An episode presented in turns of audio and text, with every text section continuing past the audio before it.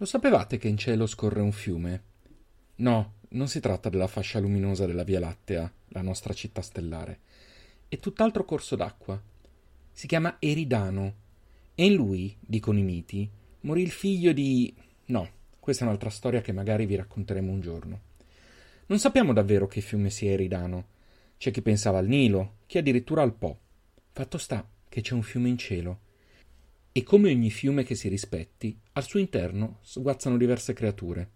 I pesci dello zodiaco, il meno conosciuto pesce australe, ma anche un enorme mostro chiamato Ceto, che in cielo è diventato una balena stranamente d'acqua dolce, ma che in terra era la creatura inviata a punire l'arroganza di Cassiopea e Andromeda.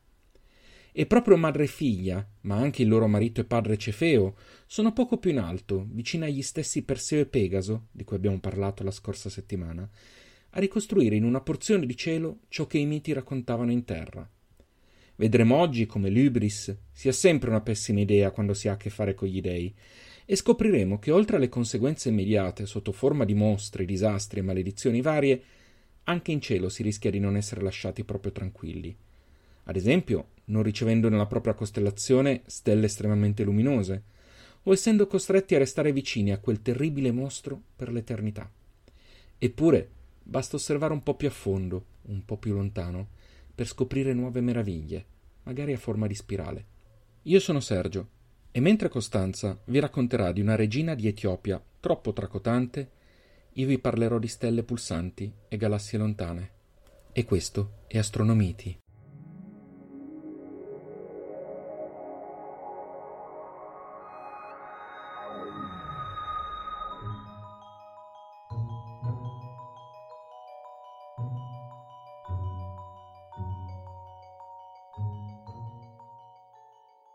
La storia di Andromeda è la storia di una colpa che ricade su chi colpa non ce l'ha.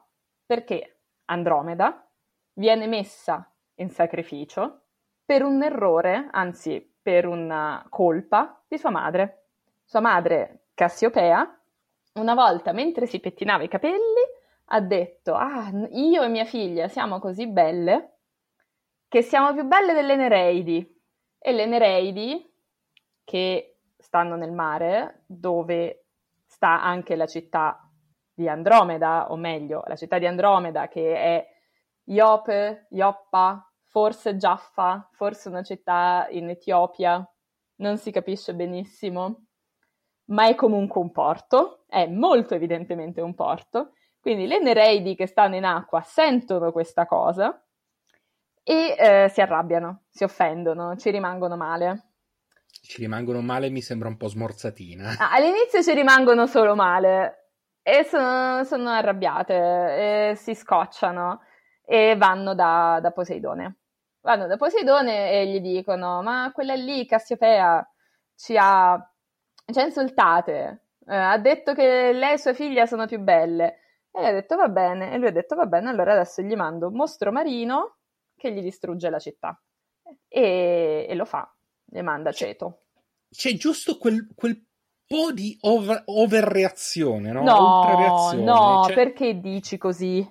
No, è sempre una reazione, quella degli dei, quelle degli dei sono sempre reazioni misuratissime, come abbiamo notato.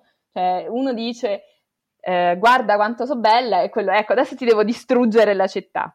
Eh, assolutamente no, io non, non, non, capisco qual è il tuo problema in questa cosa, cioè mi sembra la, la reazione più sensata. È che se io facessi una cosa del genere non, non mi giustificherebbero molto. Dipende a chi chiedi, se chiedi a Poseidone ti giustifica. Giusto. Quindi, I see your point. Quindi, cosa succede? Quindi arriva, deve arrivare Cefeo a distruggere la città.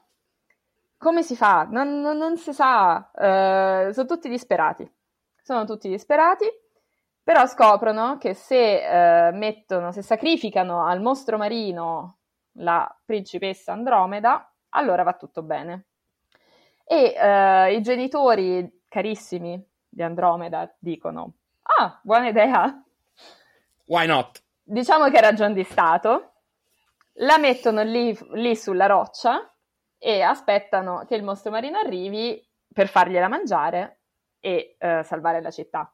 tutto sommato si tratta sempre di una vita contro tante vite, il famoso paradosso, come si dice, non, non il paradosso, il dilemma della locomotiva, che se mm-hmm. la locomotiva uccide una persona, se, se, giri la leva in quella maniera, se giri la leva nell'altra maniera ne uccide cinque. Qual è la cosa giusta?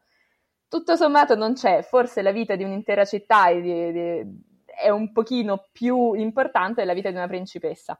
Comunque il dilemma non, non rimane dilemma perché viene risolto dall'arrivo del nostro Perseo che eh, armato della testa della, eh, della, Medusa riesce a sconfiggere Ceto. Ricordiamo, dopo aver chiesto la mano, come dicevamo nel teaser. Esatto, come dicevamo nel teaser, dopo essersi assicurato che comunque ci fosse anche il suo guadagno in mezzo, perché non è che vado lì a, a uccidere mostri marini per, per il mio diletto. Giusto, cioè, no? ci, devo cioè, pure, ci, devo pure, guadagnare, insomma, guadagnarci una bella ragazza, eh, perché no? Una, una, moglie, poi lui è giovane, però insomma comincia ad avere quell'età in cui si deve anche sposare. Probabilmente 17 anni, vista, viste le, che, le, abitudini. Che spiegherebbe anche l'andare dai, dai genitori. Scusa, chiedo un attimo i tuoi se... Ma non lo so, diciamo che non si chiedeva alla ragazza perché non, la ragazza non è che avesse particolare voce in capitolo, infatti noi non lo sappiamo se poi Andromeda fosse particolarmente interessata o meno, però credo che dopo essere stata salvata si sia, si sia convinta. Scontro di Titani dice che già s'amavano prima, sappilo. Sì, lo so, io adesso nel frattempo volevo anche informare tutti che sicuramente erano molto in pensiero. Io ho visto Scontro di Titani e Forse l'ho visto. della cinematografia mondiale. Forse l'ho visto dopo, fuori, un po' fuori tempo massimo. Forse. Io ti avevo avvisata, però va bene. No, ehm, i mostri erano fighi. I mostri erano fighi. Però eh, la storia, più che altro, mh, mm, ok, cioè Zeus e Lorenzo Olivier, Teti e Maggie Smith, bellissimo, ma poi proprio perso ed Andromeda erano molto belli. Mm. Beh, lei sì, lui neanche, cioè... E lui era bello come si usava il bel ragazzo nel, mm. nell'81, eh, mm, Sergio. Sì. sì. tiriamola in questo modo. era molto, c'ha molto la faccia da statua, anche un po' da, da, da, da statua greca. Sì, nel senso che non si muove. Anche. E come, come Clint Eastwood ha le due espressioni col cappello e senza, e lì esatto. eh, Perse ha quelle due espressioni di fronte e di profilo. Eh, sì, no, eh, vabbè, torniamo a noi. Torniamo a noi. Comunque, Andromeda viene salvata e, se- e, dovrebbe andare tutto bene, ma mica va tutto bene immediatamente, perché eh, i genitori di Andromeda forse si erano scordati nella fretta, nel, nell'ansia, ci può anche stare, che Andromeda era già promessa a un'altra persona. Scandalo! Eh, che non l'ha presa benissimo, Fineo, Fineo, Fineus. Mm, questa eh, non la sapevo, vedi.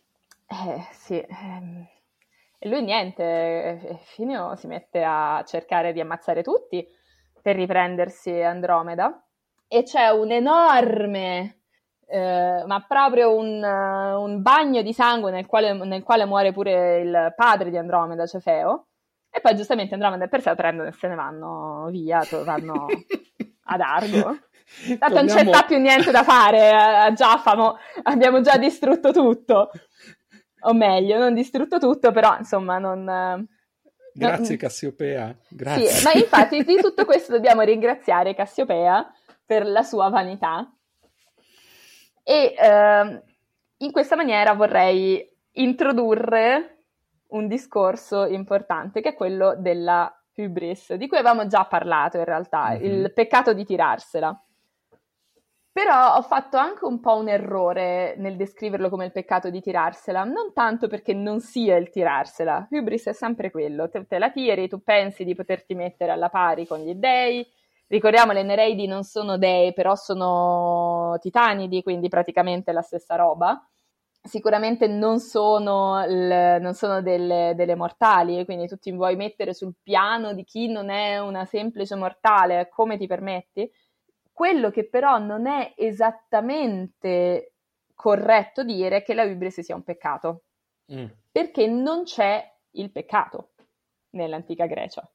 Perché non c'è il paradiso l'inferno, la... ci sono dei peccati, diciamo, ci sono delle cose giuste e sbagliate da fare, ma il concetto di peccato in quanto tale non esiste. Okay. Non esistendo, non può esistere il peccato di Hubris. Cioè, è un errore. E per errore si usano anche parole diverse. Nell'etica nicomachea in realtà Aristotele ha una, una, specie di podio, diciamo, di top 3, o quantomeno mette tre forme di cosa sbagliata. Mm. Atushema, amartema e adichema. L'ultima, adichema, è il, l'atto ingiusto. Cioè tu sai che una cosa è sbagliata, eccetera, eccetera, è ingiusta contro qualcuno, non è solo sbagliata. Fai un'ingiustizia a qualcuno e quello è un adichema. Ok, il torto, fare un torto. Fare un torto, ma proprio perché poi di che è la giustizia, quindi a di che l'assenza di giustizia e ma c'è perché ci sono i nomi che finiscono in ma, da cui abbiamo in italiano anche le parole come problema e tema.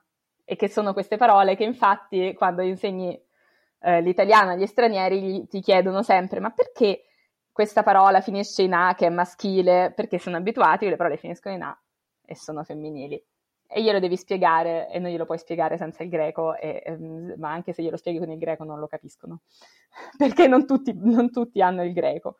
Comunque, quindi adichem è proprio io faccio questa ingiustizia e la faccio perché magari sono una persona cattiva, sono anche una persona ingiusta, eccetera. A tushema è un errore tendenzialmente fatto in buona fede, mm-hmm. è, una, è, una, sfortuna, cioè, è quello che succede a Edipo spesso. Mm. Nel senso che Edipo. Cioè, proprio fa... tiriamo fuori quello giusto. No, ma Edipo fa degli errori, ma Edipo non sa cosa sta facendo. Quindi, diciamo, quello un po' la tuce, ma cioè io faccio un errore, ma in realtà non lo so. Quindi è più una questione di tuche, che è la sorte, e la, il cane di una nostra amica. Vero, vero, il can- vero, cioè vero. La, la microcana della nostra amica che si chiama Tuce. E um, invece quello più interessante, secondo me, è la Martema. Mm. La Martema è un errore che è derivato da un giudizio sbagliato su una cosa. Cioè, okay. mi sono sbagliato. È quello che noi chiamiamo anche proprio semplicemente errore.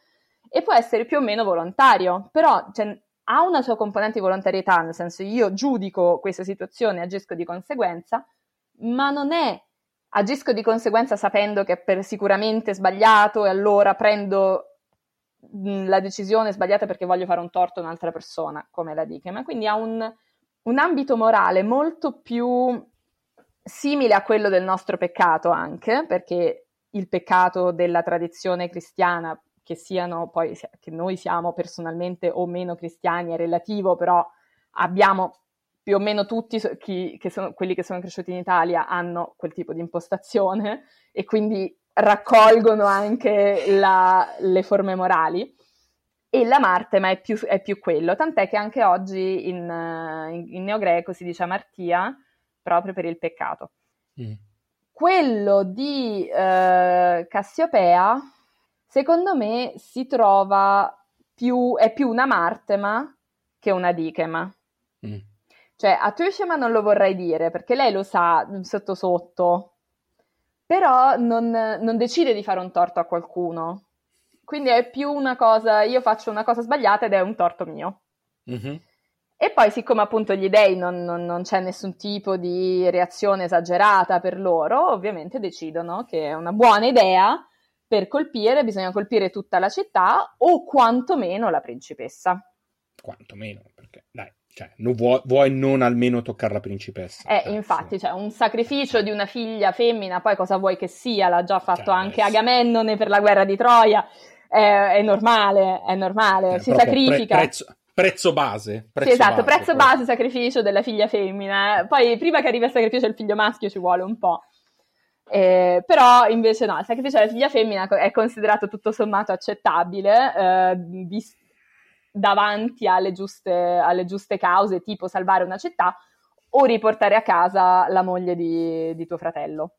Ne ammazzi una per ma perché no? Giusto, sì. no? In tutto questo volevo dire che principessa eh, da una parte, Andromeda, ma si scontra con un mostro marino, noi diciamo il mostro, il mostro, il mostro, ma Ceto è una femmina.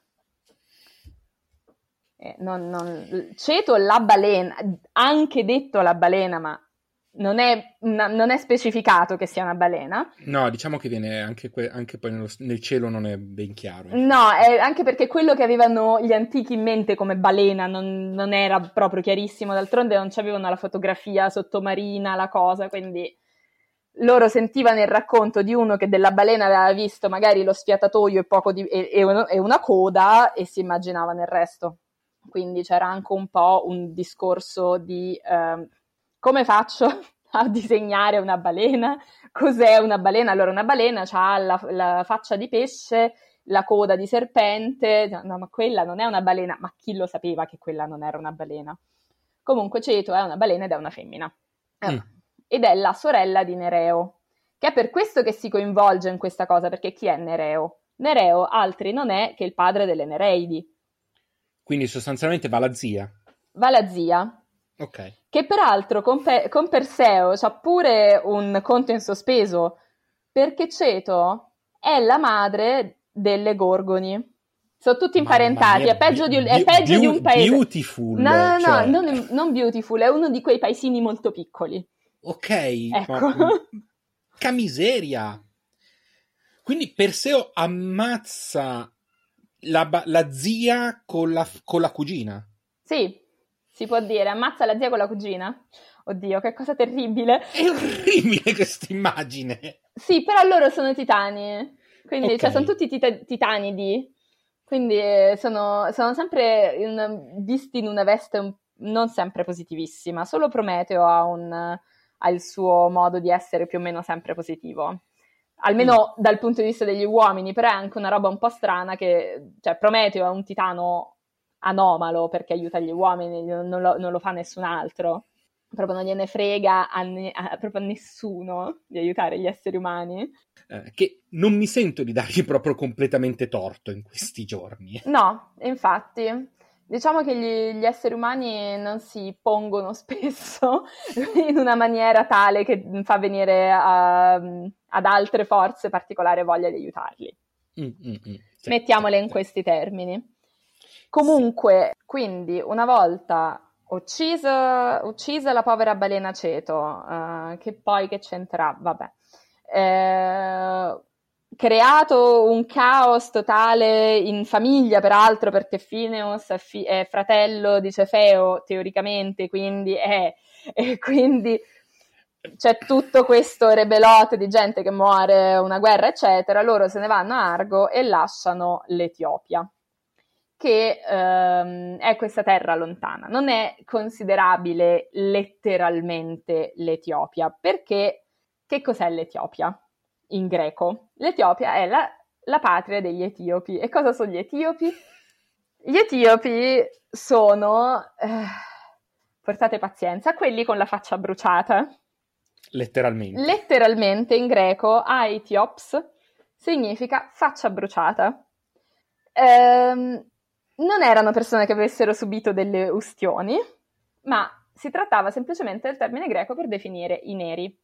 Popolazioni nere che non dovevano necessariamente venire dall'Etiopia perché non è l'unico posto dell'Africa con cui anche gli stessi greci, prima i romani poi, e poi anche quello sarebbe un altro discorso, non è che avessero rapporti solo ed esclusivamente con l'Etiopia in Africa, e poi etiope non vuol dire sempre solo eh, africano, ma sempre persona con la pelle nera. Quindi anche le persone nere del subcontinente indiano, che non hanno i tratti degli africani, spesso vengono chiamate etiopi. Ok. Da questo cosa ne deduciamo? Che tendenzialmente nella prima stesura, quantomeno, prime, nei primi racconti, perché stesure do- arrivano molto dopo i racconti, nei primi racconti della storia di Andromeda, Andromeda è nera. dobbiamo considerare questa cosa. Abbiamo eh, po- non tantissime espressioni del fatto che Andromeda sia nera, ma è un problema perché le nostre conoscenze della storia di Andromeda, soprattutto quelle archeologiche, quindi parlo di dipinti, vasi, ehm, affreschi, eccetera, sono piuttosto tarde e quindi noi possiamo pensare che si sia creato un mito sopra il mito per cui Andromeda all'improvviso, nonostante sia una principessa etiope, abbia la pelle chiara. Ma fino ad Ovidio sappiamo che Andromeda è scura. Io dico fino ad Ovidio perché nelle Eroidi, che è una raccolta che Ovidio scrive di lettere d'amore, di, ehm, soprattutto di donne della mitologia, a uomini della mitologia, ai loro amati, lui nella quindicesima lettera, diciamo, parla proprio del fatto che Andromeda era scura ma sembrava chiara e qui c'è un po' un... ma sembrava lo stesso bella agli occhi di, di Perseo. Poi c'è un... c'è un... Uh, è un po' brutto il pensiero che dice, sì, anche se non aveva la pelle chiara era considerata bella. Eh, il fatto di associare però la pelle chiara alla bellezza non è una cosa che sia sempre stata così in tutta la produzione antica. In parte l'idea che noi associamo la pelle chiara alla bellezza ci, viene da una cosa, da un errore nell'interpretazione di alcune, di alcune cose. Per esempio, antichi, i primi archeologi, non gli antichi archeologi, però diciamo sì, ormai antichi archeologi che erano, eh, diciamo che erano degli archeologi meno bravi di quelli di oggi perché era una scienza nuova, quindi erano quasi al livello dei tombaroli, anzi i Fregio e il Partenone li hanno presi con la sega e l'hanno staccati, quindi insomma ci sono diciamo anche delle metodologie discutibili hanno visto tutte queste statue bianche e senza pensare, senza capire che erano originariamente colorate, hanno attribuito alla, al chiarore del, del marmo il fatto che ci fosse un ideale di bellezza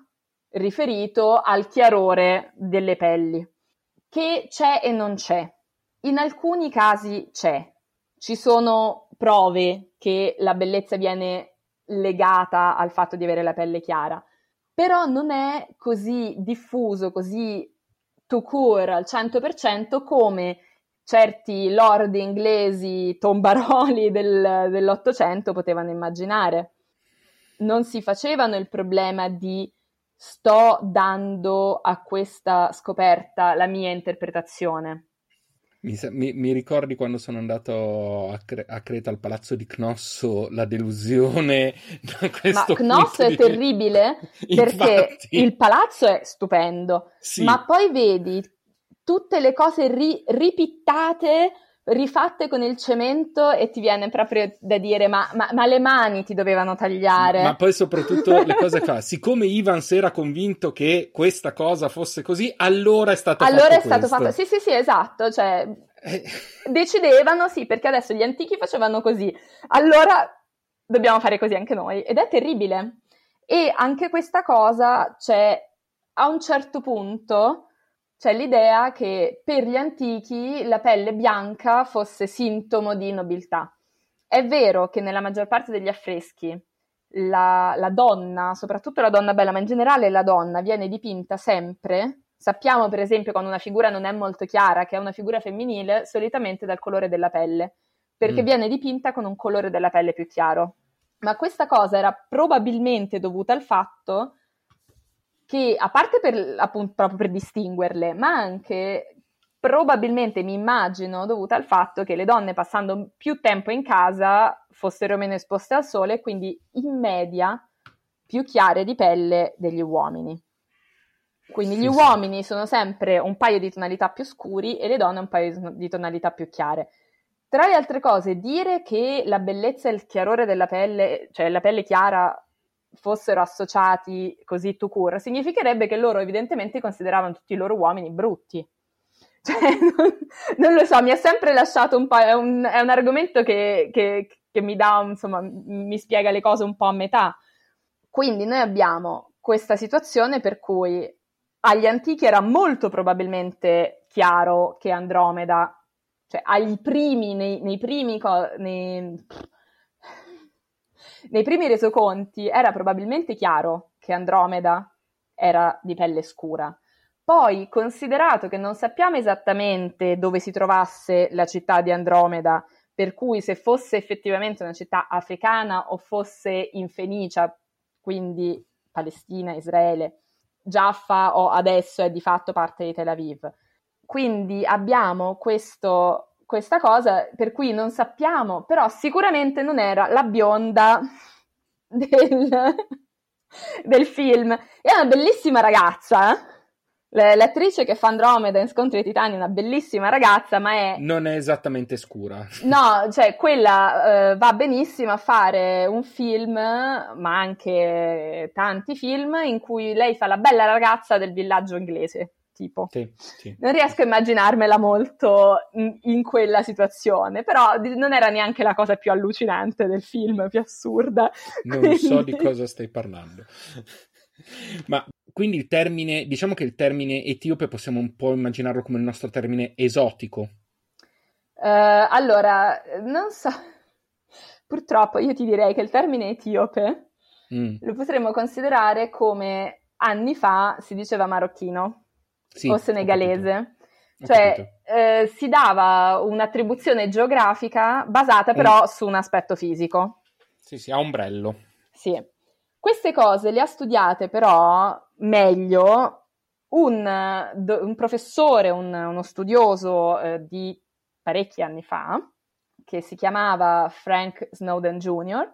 Frank mm-hmm. Snowden Jr. era afroamericano e studiò proprio la storia dei rapporti tra i greci e i romani con le popolazioni nere e venne, eh, arrivò alla conclusione che il razzismo come lo immaginiamo noi non c'era nel mondo greco-romano.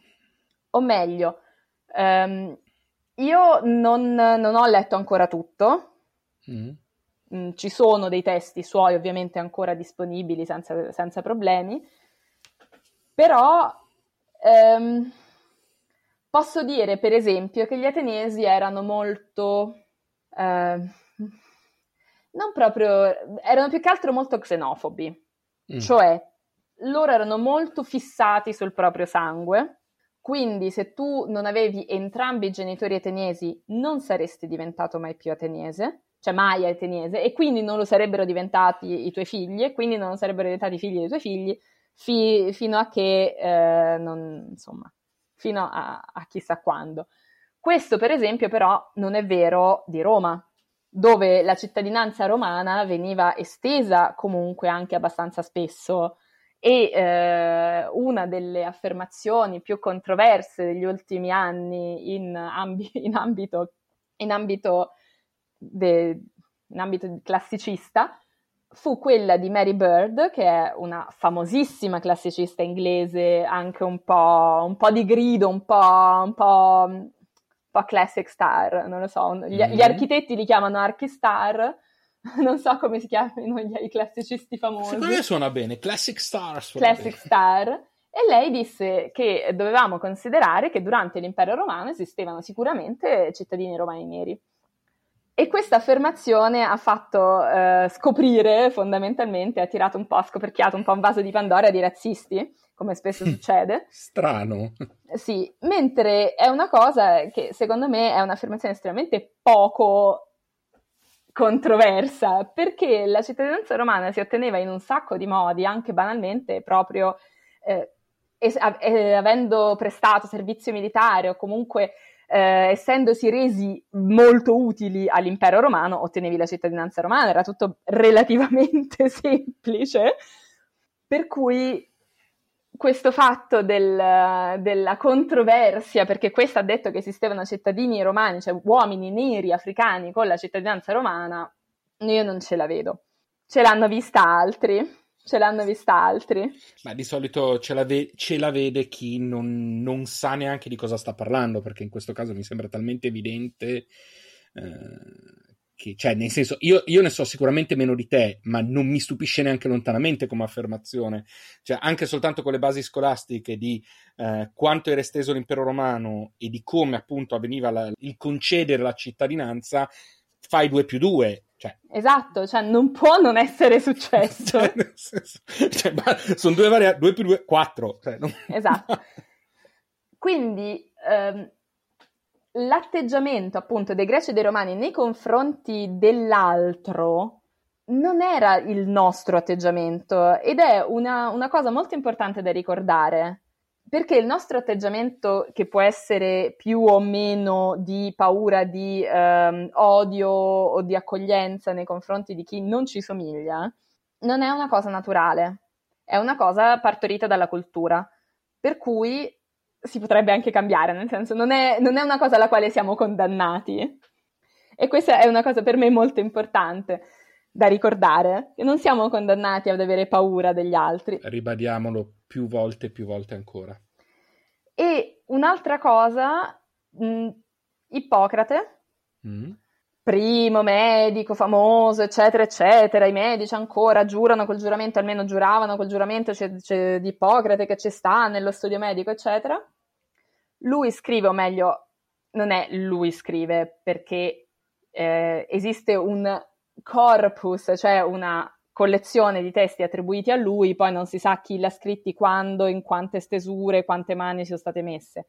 Comunque uno dei testi più importanti suoi è eh, Le arie, le acque, i luoghi ed è un testo di, si può dire, un po' di geografia, un po' di etnografia e un po' di medicina, dove lui parla delle condizioni, soprattutto delle condizioni climatiche di diverse zone del mondo, del mondo da lui conosciuto, presumibilmente esplorato, ma magari anche solo per sentito dire, comunque del mondo eh, da lui conosciuto, e descrive appunto le diverse popolazioni quindi quali sono migliori, quali sono peggiori, eccetera. Ci sono delle popolazioni di cui lui parla malissimo, ma male, ma tipo perché no, vedete che in quella terra c'è troppo freddo e umido e lo vedete perché poi eh, le, le, le, persone sono tutte basse eh, col, con le gambe storte e, e, sono anche gli uomini sono grassi come le donne concetto okay. sì sì e, e, li vedi che infatti sono femminili e poi alcuni di loro eh, addirittura vivono come donne eccetera che peraltro sarebbe un, disco, un altro vaso di, di Pandora da scoperchiare sulle attitudini nei confronti de, di quelle che oggi chiameremmo persone transgender, ma non, ma non attribuiamo, eh, non attribuiamo categorie attuali all'antichità, però comunque parla di questa popolazione che sono gli sciiti, che vivevano, diciamo, intorno al Mar Nero, ma era una popolazione molto poco stanziale, quindi se la giravano un po' in tutte le varie zone. Di loro parla malissimo. Però ti aspetteresti che Ippocrate dice dei greci che sono i migliori, invece Ippocrate poi dei greci dice che vanno bene, però il popolo migliore perché hanno la terra migliore, la salute migliore, eccetera, sono gli etiopi. Vedi? Quindi probabilmente Andromeda era bella, forse perché non era greca, forse proprio per il suo essere a questo punto più esotica non saprei. Sciappa su e porta a capi. Non, non lo so. Fatto sta che la prima volta in cui si parla di Andromeda come bianca espressamente è in quello che è stato l'inizio dei romanzi di avventura, o uno degli inizi dei romanzi di avventura, che sono le Etiopiche di Eliodoro.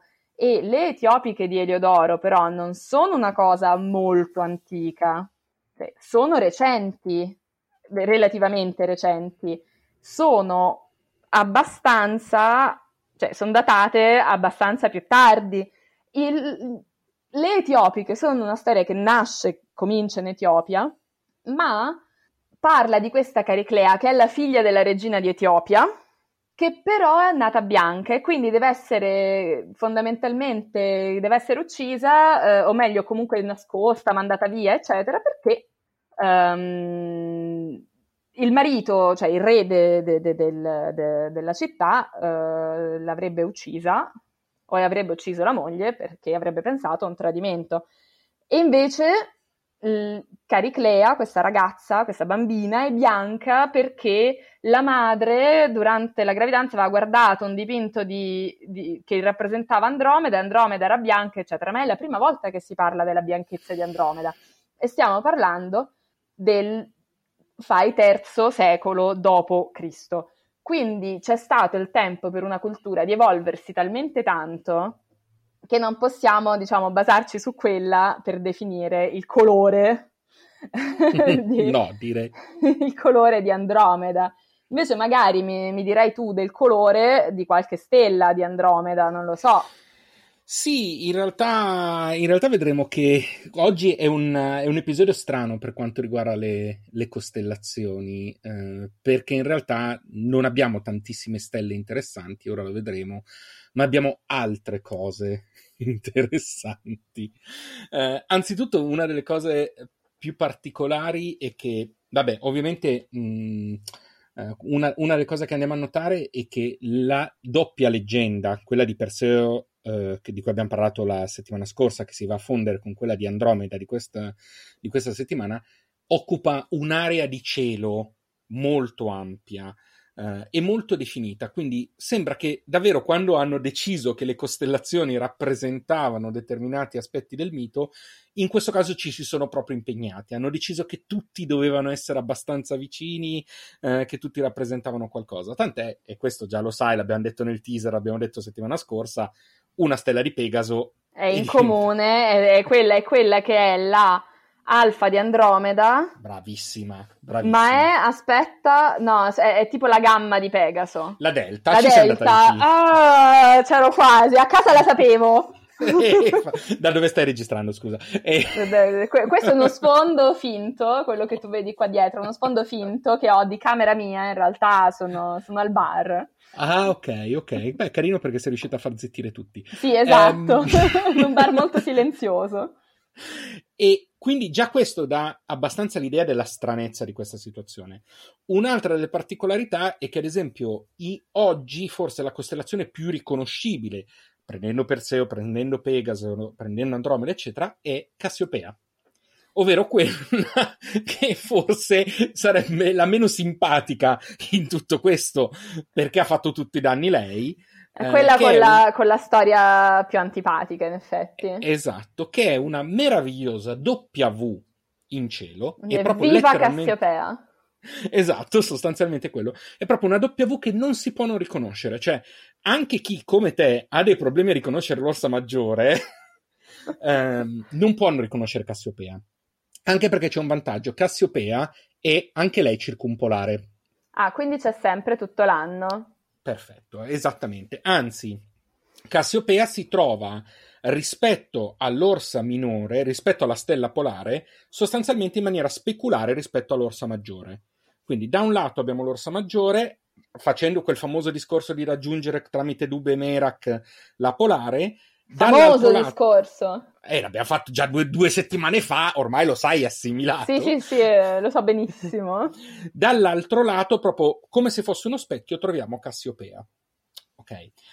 Quindi diciamo che la stella è la costellazione più riconoscibile, quella che aiuta un po' meglio ad orientarsi. Tant'è che eh, anche per trovare Pegaso eh, e Perseo è a volte molto più semplice passare da Cassiopea uh, se non si riesce ad esempio a riconoscere il quadrato di Pegaso, mh, mm, per dirne una.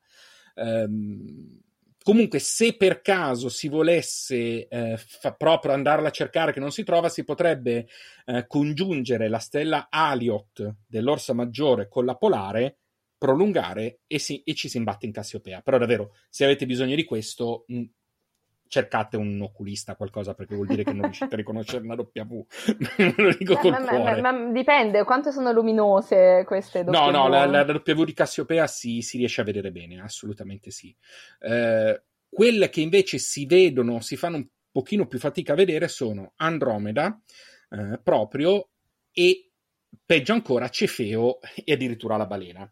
Um, quindi queste non, non si vedono senza aiuti No, si vedono ma non benissimo. Uh, diciamo che Andromeda, um, l'abbiamo detto, la riconoscete perché la sua alfa, uh, che è praticamente la testa della principessa eh, è, la, è, un elemento del quadrato di, di, Pegaso. Quindi, una volta che riconoscete il quadrato di Pegaso, trovate anche Sirra, che è la sua. Uh, che è la sua, è alfa, la sua alfa. Che, tant'è che Sirra è detta anche, significa l'ombelico del cavallo. Proprio per tornare. E poi mi piace al... questo fatto dell'ombelico del cavallo. Io non ho mai visto un ombelico di un cavallo perché se tu vai sotto a un cavallo per cercare di guardargli l'ombelico, come minimo ti becchi uno, uno calcio in fronte. E anche Quindi io non so, peraltro, assolutamente, ma che stiamo scherzando, però. ehm.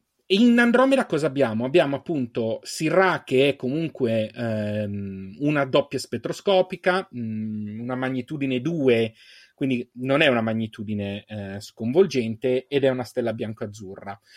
Ma all'interno di Andromeda anche le altre stelle non sono particolarmente interessanti. Abbiamo Mirac, che è il grembiule, quella che avevamo chiamato la mutandina. Mutand, la, eh, lo di, slippino di, di, Andromeda. Lo slippino di Andromeda, che è una gigante rossa a 200 anni luce, e Almach, che si chiama, che significa lince, mm. mm. sa il cavolo perché, che rappresenta il piede eh, della principessa. Ah, ma e... quindi rispetto Stavo guardando adesso perché ho aperto la, sì. la, la carta. Allora, Cassiopea è lì a W.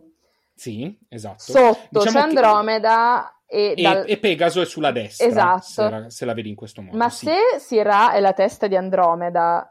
Eh, Andromeda è sdraiata. Eh, esatto, cioè Andromeda sì. è, anche lei è un po' rovesciata. Sì, esatto. I, diciamo che i piedi di Andromeda sono rivolti, rivolti verso Perseo. Esatto e, e, la sua testa è, ehm, è appunto eh, Pegaso.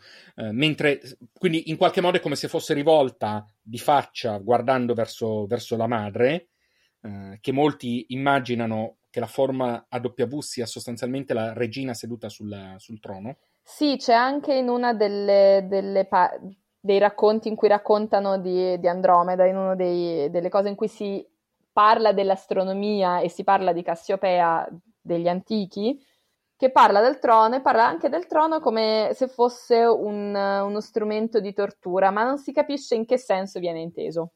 Mm, questo è stranissimo. Cioè, a meno che non si intenda che Cassiopea sta seduta, tipo legata, però non, mm. uh, non, non saprei dire.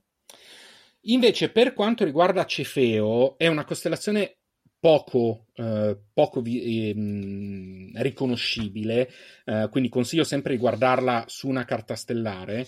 Eh, dal punto di vista della sua posizione, in realtà è anche lei circumpolare eh, e si trova dall'altro lato rispetto ad Andromeda, quindi Cassiope- prendendo Cassiopea in mezzo, sotto Cassiopea eh, c'è Andromeda, sopra, accanto all'Orsa Minore c'è Cefeo, mh, mm, come, eh, come linea di massima. Per quanto riguarda la balena, perché eh, in cielo la costellazione è la costellazione della balena, sì. eh, e ovviamente Più Ceto. Meno, sì, ceto. Sì, sì, però se tu vedi anche la forma ricorda effettivamente un po' una balena. Sì, è vero, è vero, assolutamente. Però... Perché si, si, vede, si vede, la coda, si vede, si vede il muso, eh, è, è, molto, è molto evidente. Ecco, se noti, ehm, sempre sulla carta, Ceto è all'incirca la stessa altezza, forse non la puoi vedere tu perché non hai il... Um, eh, non hai l'astrolabio, quindi prova no, a mostrarti. Non ho l'astrolabio. Ecco, Dovremmo vergognati. procurarci un astrolabio. Esatto.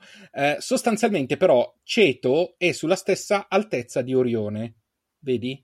Qui c'è Orione e qui c'è Ceto. Ok, sì, io lo vedo, speriamo lo, ve- lo, lo vedano lo anche a casa in audio. Prendendo, una, prendendo, un astrolabio o una mappa stellare si nota.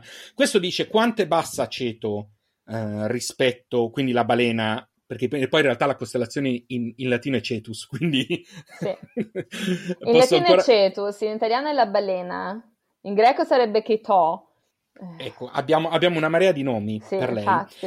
Eh, è necessaria comunque molto spesso una carta stellare, spesso e volentieri molto bassa all'orizzonte, eh, quindi va ricercata. È interessante però perché ha una stella molto bella all'interno che si chiama proprio Mira Ceti, la, quindi la bellissima, ed è la sua Omicron.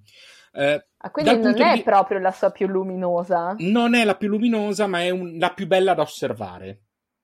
Eh, e da questo punto di vista, prima di tornare ad Andromeda sulle cose più importanti, eh, vediamo soltanto due aspetti dal punto di vista stellare.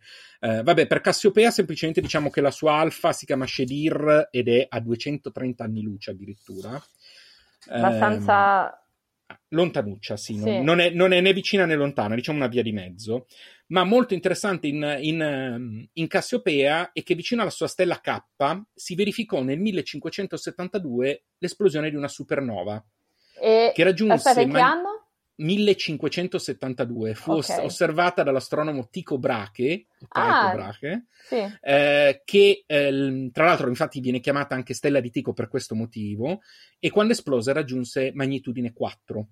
Quindi non luminosissima, ma comunque Però abbastanza... abbastanza da poter essere osservata, Osservata con i mezzi del, del 1570 2, Due, 1572. 1572. Un'altra esplose nel 1660 e i residui di quell'esplosione eh, sono tuttora la radiosorgente più potente nel cielo osservabile. Che cos'è una radiosorgente? Sorgente di onde radio, l'esplosione ha generato un certo tipo di banda elettromagnetica in grado di arrivare fino a noi, lo è ancora, perché comunque ci vogliono millenni prima che si dissolva, eh, e noi la stiamo ancora, siamo ancora in grado di osservarla, mm, grazie, grazie a, a- a quell'esplosione. Ehm, stiamo parlando quindi di una cosa che si trova a 10.000 anni luce. Vabbè. Quindi non, non i 230 di Mira Cassiopei. No, esatto, stiamo parlando di qualcosa di ben più, di ben più lontano. Ehm, in Cefeo, invece, eh, abbiamo la caratter- la- quella che è l- un prototipo. allora, eh, cos'è un prototipo? Noi abbiamo una classificazione per quanto riguarda tutti i tipi di stelle eh, che vengono appunto catalogate secondo eh, alcune loro caratteristiche. Mm. Un prototipo non è un tentativo di stella che bisogna vedere se va bene, quindi. No, no, no, no. In, in quest'ambito, in quest'ambito parliamo di eh, punto di confronto, termine Ok. di confronto. Eh, abbiamo ad esempio i termini di confronto, se ti ricordi la settimana scorsa avevamo parlato delle variabili ad eclisse, Sì. per dirne una. In Cefeo abbiamo il prototipo delle cefeidi variabili. Le cefeidi mi dicono qualcosa. Esatto, perché è un nome molto importante. Mo- eh, cefeidi è perché appartiene a Cefeo. Certo, certo. Vabbè, quello, fino a lì ci arrivavo. No, nel senso, hanno preso il nome proprio da questo, da questo fatto, dal fatto che la delta di Cefeo diventa eh, un- il prototipo di catalogazione delle cefeidi. Mhm. Eh, ovvero che cosa? Si tratta di supergiganti mh, o giganti che pulsano, sono stelle variabili, che pulsano con un ciclo che può va- variare, si chiama periodo, da poche ore a qualche centinaio di giorni. La loro caratteristica è di solito di essere giganti, di essere gialle e soprattutto che la loro oscillazione non è nata da qualcosa di interno, quindi da, ehm, da esplosioni che avvengono, da reazioni che avvengono nel corpo della stella, ma tendenzialmente dalla trasformazione dei gas che si trovano in superficie. Per la precisione, dalla, mh, se vogliamo proprio entrare nel dettaglio, nella ionizzazione dei gas che si trovano in superficie. È un ciclo che in qualche modo si autoalimenta. Il gas Quindi continuano a esserci queste reazio- queste reazioni di ionizzazione. perché sostanzialmente quando cambia la ionizzazione del gas, cambia la luminosità, perché il nuovo isotopo ha una luminosità diversa, cambia la temperatura in superficie, in questo modo la ionizzazione cambia di nuovo, torna ad essere quella precedente e in questo modo si ottiene questo ciclo. Ho capito. Eh, È un po' come eh, quella cosa che dicevi l'altra volta sulla nova, che Sì. c'era questa precipitazione all'interno Esatto. che ricreava le situazioni per ri- far riverificare la stessa, la stessa reazione. Esatto, concettualmente simile col fatto che però nelle nove avevamo una stella binaria, se ti ricordi, Sì. e lì c'era proprio il consumare, però, cioè una stella rubava materiale all'altra che consumava e quindi faceva, generava un'esplosione. Eh, in questo caso non c'è un'esplosione, ma c'è un cambiamento di luminosità dovuta alla ionizzazione. Quindi potenzialmente nel in questo ciclo vitale della stella può andare avanti eh, ad oltranza Mm. poi in realtà non andrà mai avanti ad oltranza a prescindere perché cambia il ciclo vitale, ma sostanzialmente eh, potenzialmente potrebbe. Quindi è diverso proprio il concetto. Ecco, le Cefeidi sono questa categoria di stelle e quindi la delta di Cefeo che si trova a 980 anni luce, mm-hmm. quindi abbastanza lontana, sì. ehm, è appunto una Cefeide variabile, una super gigante gialla e la sua luminosità varia da 3,5 a 4,5 di magnitudine in 5 giorni e 9 ore. Quindi pulsa abbastanza in fretta, non so sì, come dire, sì. con una frequenza sì, abbastanza alta. Sì, esatto. E anche abbastanza, ta- abbastanza tanto non si dice. Abbastanza evidente. abbastanza, abbastanza, evidente perché appunto passare da 3,5 a 4,5 cioè comunque abbastanza. Precisamente, precisamente. Per cui p- sarà per quello che l'hanno scoperta per prima come c'è Fade ma più che altro perché era facilmente osservabile probabilmente, quindi questa cosa qui aiuta. Cioè, eh, è ovvio che nel momento in cui qualcosa, un fenomeno è visibile mh, a occhio nudo, comunque facilmente riconoscibile, ti aiuta sicuramente l'osservazione anche in tempi non sospetti. Mm se noti, molte delle, eh, delle, scoperte più particolari, tipo i sistemi planetari, eccetera, sono molto recenti perché richiedono strumenti avanzati e un certo tipo di osservazione. Questo tipo di, di, di osservazioni arrivano già da tempi più antichi e vengono approfondite. Eh, ad esempio, siccome c'è un legame molto stretto tra il periodo eh, della, tra il periodo di cambiamento dello, della, de, di luminosità e il cambiamento di luminosità, le Cefeidi sono le stelle che sono più facilmente calcolabili, qua, eh, la cui distanza è più facilmente calcolabile. Non entro nella formula matematica, ma... No, tanto, no, tanto per me sarebbe... No, ma poi no, non è sede. Però il fatto no. che ci sia un rapporto diretto tra queste due fa sì che siano quelle la cui distanza è più facilmente calcolabile. Ho capito. Credo. Un altro prototipo è nella balena, appunto, ed è un prototipo delle giganti rosse variabili di lungo periodo, ed è proprio Miraceti, che citavo poco fa. Uh, cosa significa uh, giganti rosse variabili di lungo periodo? Il nome la dice già, allora, stiamo parlando giganti, di giganti... quindi sono grandi. Giganti rosse, rosse quindi non, non, caldissime. Non caldissime, soprattutto le giganti rosse sono già in fase avanzata della propria vita, sono direzionate verso il diventare nane bianche, per capirci. Eh, il loro ciclo è molto lungo mh, rispetto a quelle, del, a quelle, di altre, appunto delle cefeidi, ad esempio. Eh, nel caso di Miraceti stiamo parlando di 332 giorni di ciclo, eh, con una magnitudine che varia tra 3 e 10 quindi stiamo parlando di un qualcosa di visibile a occhio nudo e di qualcosa di non visibile a occhio nudo, perché se ti ricordi la magnitudine 6 è quella meno visibile, meno visibile certo. Quindi è, è, veramente, è, veramente, uno sbalzo pazzesco e il diametro, perché in questo caso invece vengono innestate anche reazioni interne, quindi cambia l'intera dimensione della, uh, della stella, varia da 400 a 500 volte quello solare. Si tratta, tra l'altro, di Miraceti della prima stella variabile non nova mai scoperta. Ok. Quindi... Perché la, la, avevamo parlato delle nove, in questo caso la prima stella variabile che è mai stata scoperta. Mm, che è mai stata scoperta dove no, che non è una nova. Che non è una nova, esattamente. E come fa a essere variabile se non è una nova? è dovuta semplicemente alle sue esplosioni interne. Le, le nove erano, eh, avevamo visto che erano una varia- pre- avevano esplosioni dovute al, al, rubare il materiale all'altra stella, quindi una stella binaria. Questo caso non, si tratta soltanto di esplosioni interne della stella che la rendono eh, più, o meno, più o meno luminosa periodicamente.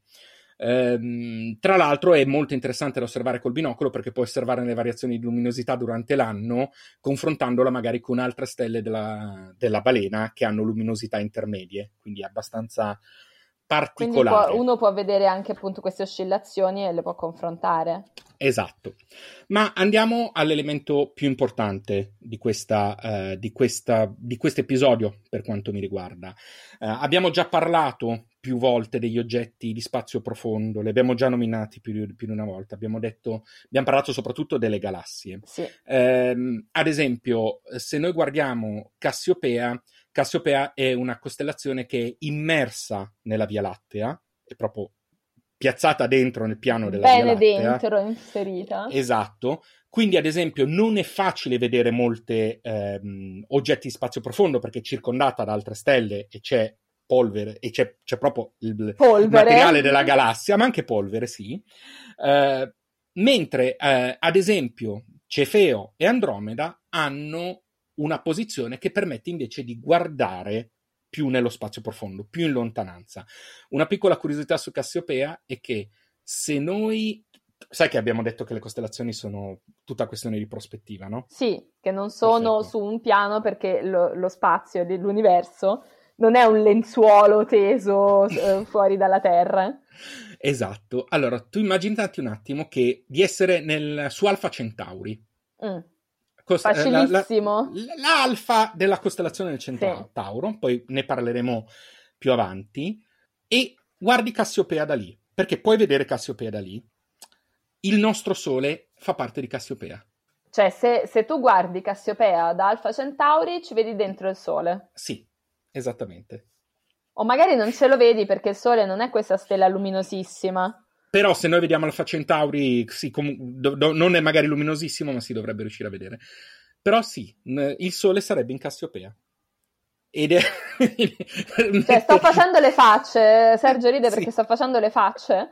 Io sto cercando di immaginarmi questo fatto di ruotare intorno a Cassiopea. E... Eppure è sempre una questione di prospettiva. Sì. È sempre questione di prospettiva. E questione di prospettiva è, è, anche quella che riguarda le galassie. Allora, torniamo al concetto uh, di galassie, che per quanto mi riguarda è um, fondamentale. Noi siamo nella Via Lattea, appunto, che è la nostra galassia. Abbiamo detto l'altra volta che siamo in un braccio secondario. Secondario, di, poco interessante della che quello Lattea. che è il braccio di Orione. Abbiamo detto che guardando in una certa direzione verso l'esterno c'è il braccio di Perseo e ce ne sono altri, anche altri. Guardando verso il centro della galassia eh, ci sono ammassi più visibili, benissimo, cioè più stelle, più, più luminosità.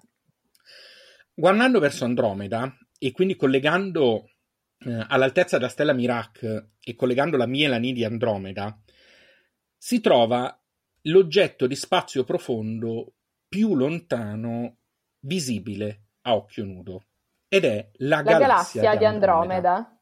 Esattamente. La galassia di Andromeda si trova a 2 milioni e mezzo di anni luce da noi. Ricordiamoci che prima abbiamo parlato di una stella che era 900 anni luce, eh. quindi stiamo parlando di 2 milioni, milioni, e mezzo. mezzo. E quindi potrebbe guarda... essere tutto quello che c'è là dentro, potrebbe essere mh, mm, morto, esploso, eccetera. Da... No, perché sicuramente la galassia esiste ancora, però sicuramente non è come lo stiamo vedendo adesso. Ok.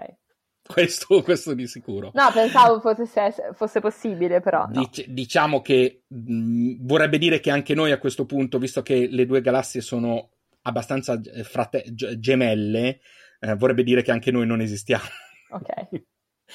e la, la, guardando all'occhio nudo, eh, la galassia di Andromeda è posta di tre quarti, è una galassia spirale, adesso cerchiamo di spiegare anche cosa vuol dire una galassia spirale, è posta di tre quarti, questo vuol dire che noi è come se vedessimo una spirale girata di... Ehm, inclinata, inclinata piano, sì. un, una spirale su un piano inclinato. Come, ci immaginiamo, verso... come ci immaginiamo, le galassie quando, quando, sì, quando, le vediamo, quando le vediamo le foto. Infatti, se vedete le foto di Andromeda, della galassia di Andromeda scattate, la vedete proprio eh, piegata in quel modo. Eh, questo fa sì che noi a occhio nudo la vediamo come un piccolo bozzo luminoso, senza, non potendo ovviamente distinguere i bracci, ne distinguiamo soltanto il nucleo e poco, e poco altro. Ehm, e ha un diametro di suo di 160.000 anni luce. E se fosse visibile eh, per bene, quindi guardando con un dispositivo che lo permetta di vederla bene, apparentemente sarebbe grande 5 o 6 volte la luna piena. Ok.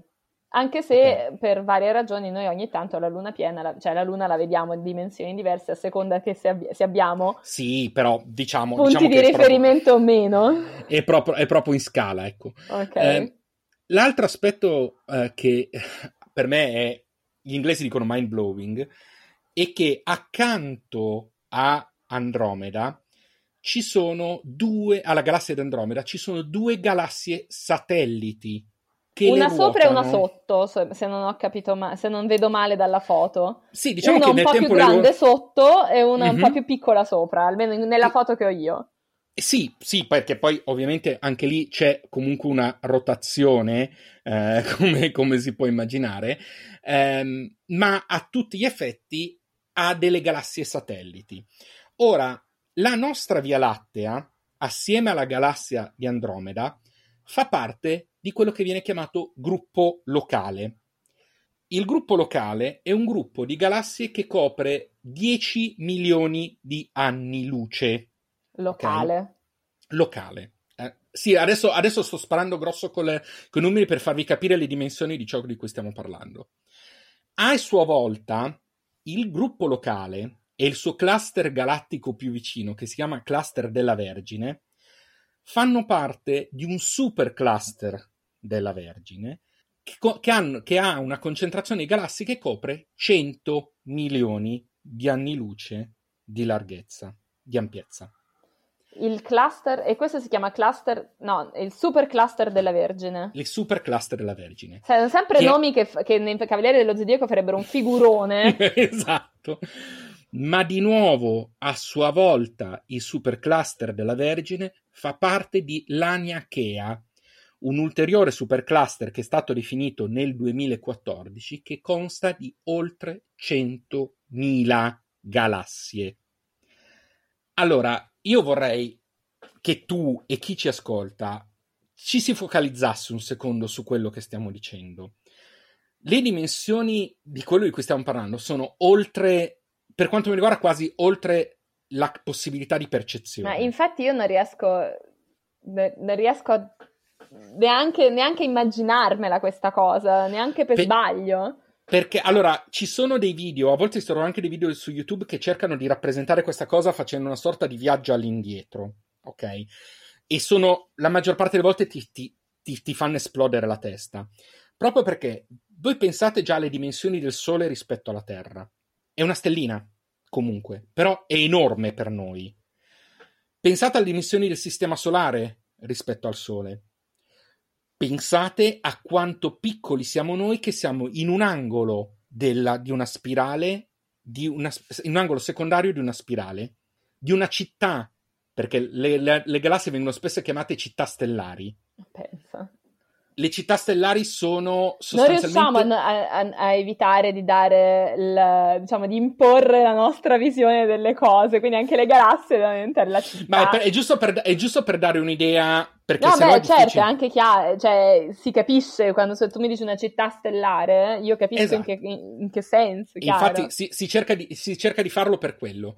Noi viviamo in una città stellare, a forma di spirale, su un braccio esterno, ma la nostra città sp- stellare, in cui vediamo tutto ciò che vediamo in cielo che non siano galassie, fa tutto parte della nostra città, è un piccolo elemento di un supercluster che contiene 100.000 e passa galassie delle dimensioni della nostra, più piccole o anche più grandi.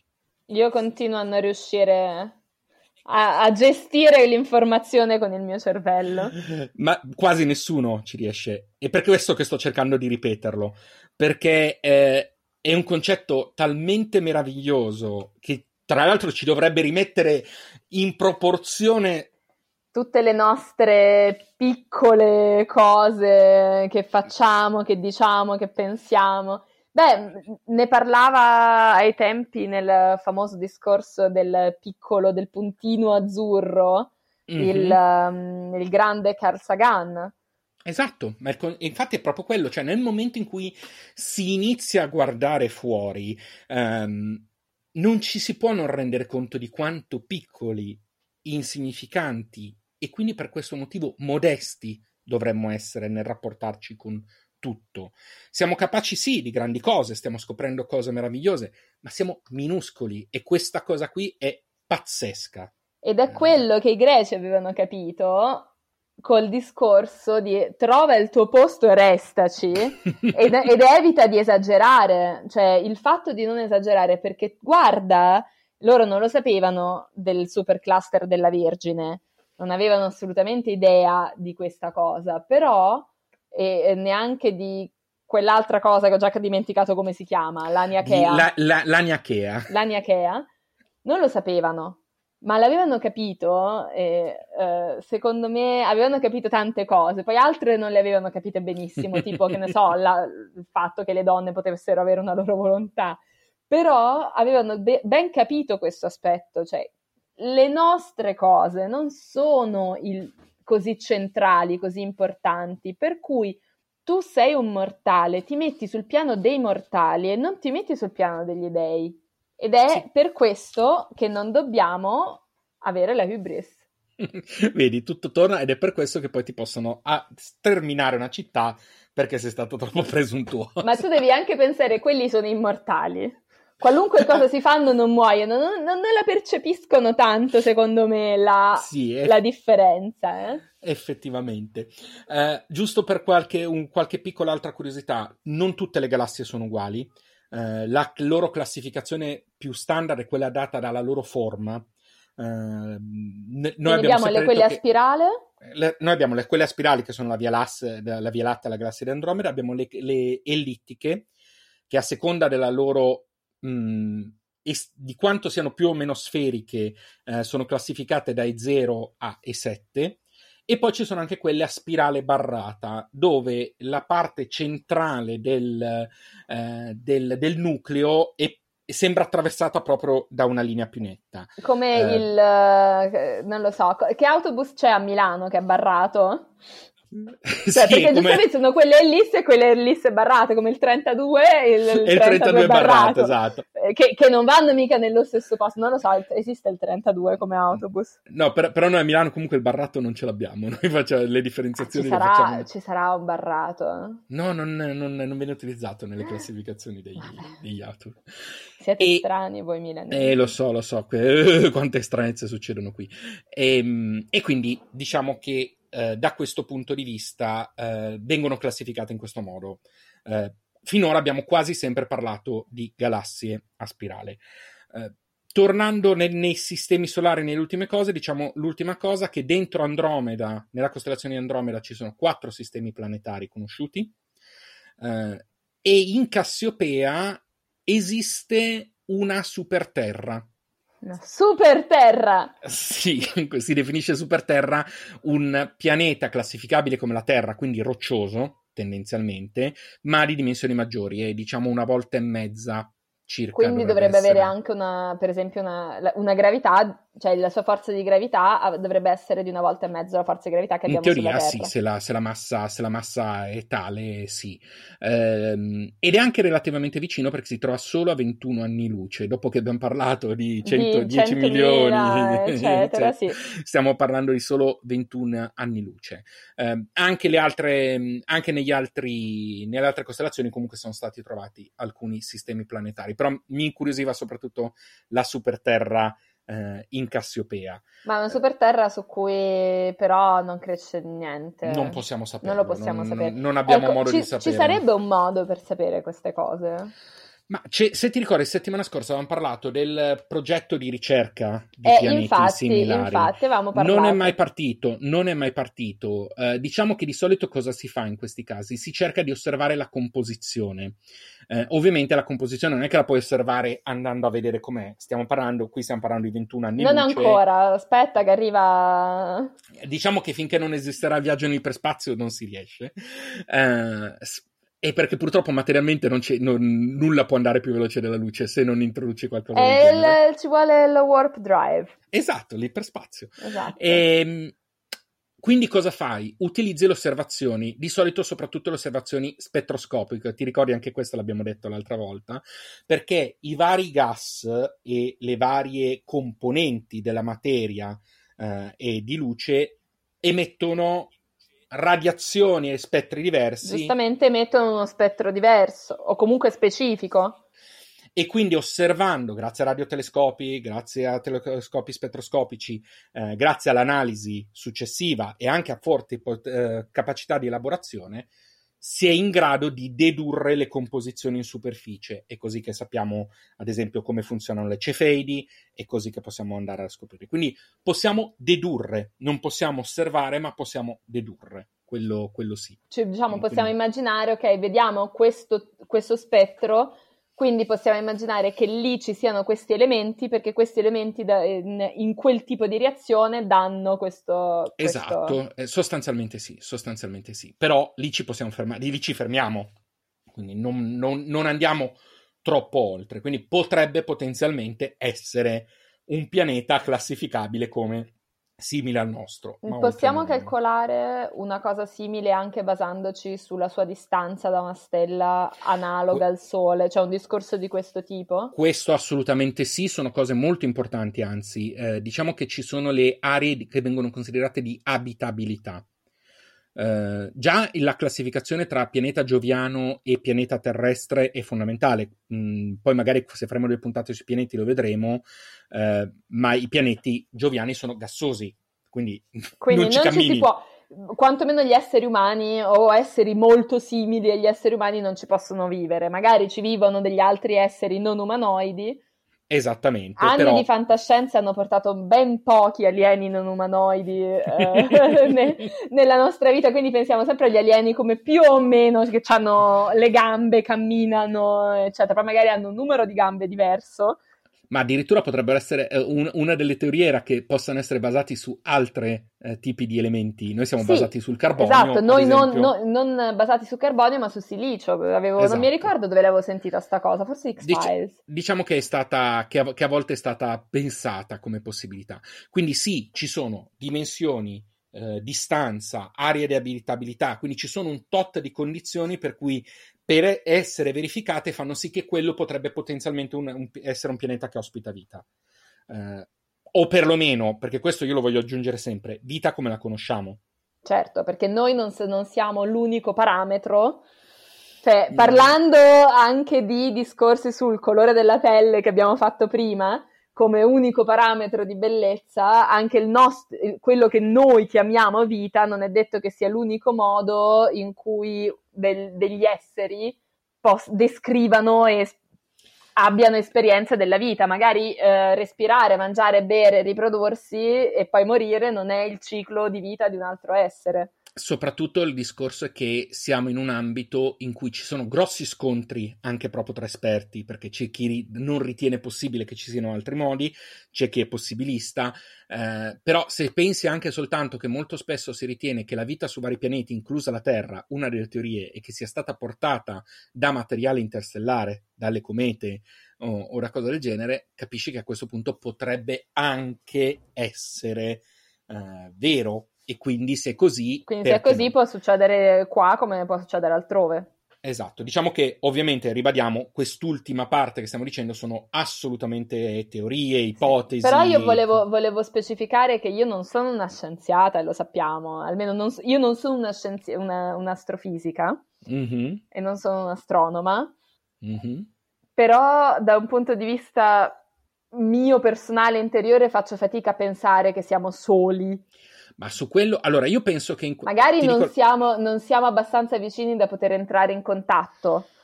Allora, io ti dico, vabbè, io sono stato anche un appassionato lettore di riviste di ufologia per anni, quindi figurati. Che meraviglia, l'ufologia. Quindi figurati.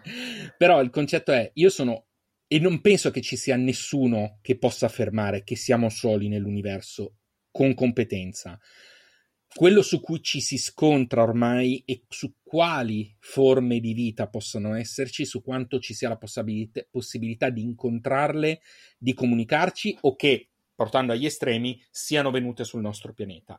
Ma che, ripetiamolo, noi siamo elementi, questo, questo va proprio incontro a quel discorso che facevo prima, no? Siamo una, un granello di polvere in una galassia all'interno di 100.000 galassie in un solo cluster. La probabilità che siamo unici è infinitesimale. Eh, appunto. E soprattutto vorrebbe dire se fossimo davvero unici, saremmo uno scherzo del destino. Sì, Saremmo, saremmo, se fossimo unici saremmo pure un po' sfigati, nel senso. Esatto, esattamente. Quindi diciamo che è praticamente impossibile che lo, che lo siamo. E quando parlo, ho voluto parlare delle dimensioni eh, delle galassie è anche per far capire questo, che siamo veramente, non siamo niente di speciale. No, non siamo niente di speciale, quindi dovremmo anche smetterla di comportarci come se lo fossimo. Esattamente. E dopo questa lotta all'ubris. Sì, esatto, questa, questa, lezione di umiltà, ma non anche di umiltà, di Medenagan, come dicevo nella, nella puntata di ieri, niente di troppo, noi siamo quello che siamo, rimaniamo quello che siamo, siamo coscienti di quello che siamo, cioè niente e soprattutto mettiamo le cose in prospettiva. Mettiamo, mettiamo, le, cose in prospettiva. mettiamo le cose in prospettiva. Io direi che a questo punto possiamo sì. chiudere, possiamo sì, assolutamente possiamo chiudere. chiudere. E devo dire che mi è piaciuto molto approfondire quest'ultimo aspetto perché secondo me. sì, mi sono divertita molto anch'io a sentirti, devo dire, sul, eh. su quanto siamo piccoli nell'universo. C'è e... un. Um, adesso farò non proprio una pubblicità, però eh, il discorso di Carl Sagan Pale Blue Dot, quindi il, il puntino azzurro, cercatevelo, mm-hmm. perché è, estremamente toccante per me.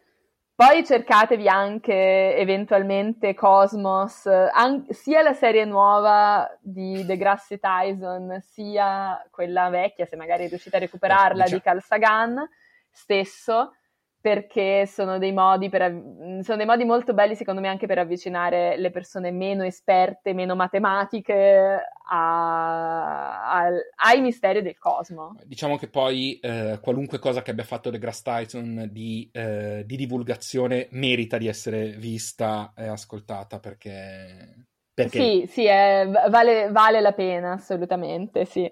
Tra l'altro, in quest'ottica del, della, dell'essere piccoli, eh, stavo pensando all'altro giorno quando ti ho mandato la foto della Terra vista da Saturno.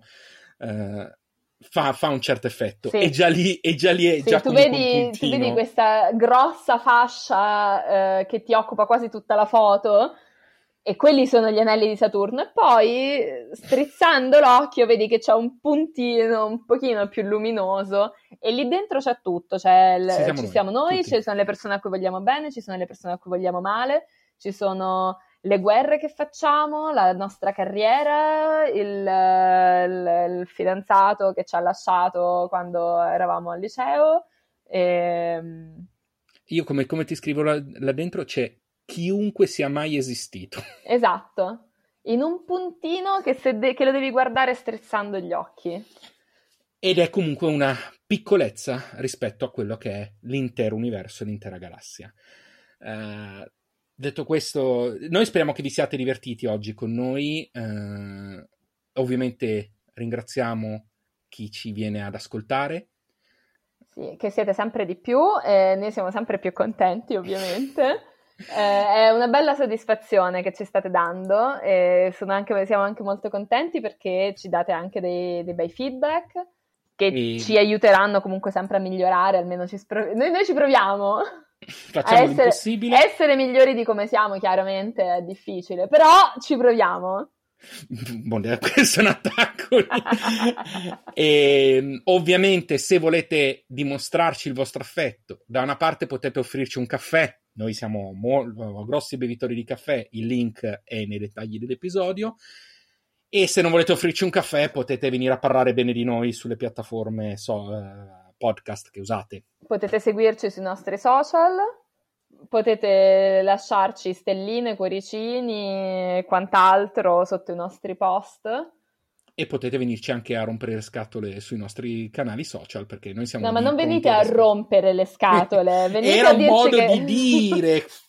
Anche poi magari diciamo, fai venire idee strane alle persone. no, potete venire a salutarci a scambiare opinioni e pareri con noi esatto cioè ci potete raccontare anche magari che ne so qualcosa che vi è, vi è piaciuto in particolare qualcosa che magari invece vi interesserebbe sentire e non abbiamo ancora discusso perché può anche darsi che succeda quello Sicuramente. Anzi, infatti, sicuramente, eh, anche perché c- c'è tanto da dire, quindi vediamo, insomma, noi vi aspettiamo anche per feedback di qualunque tipo.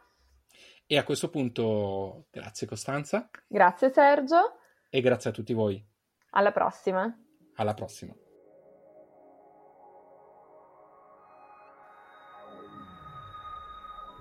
Astronomiti è un podcast di Costanza Torrebruno e Sergio Ferragina, musiche di Gabriele Ilardi. Siamo sulle principali piattaforme di podcast. Passate a trovarci e lasciateci una valutazione. Nel prossimo episodio, la lira.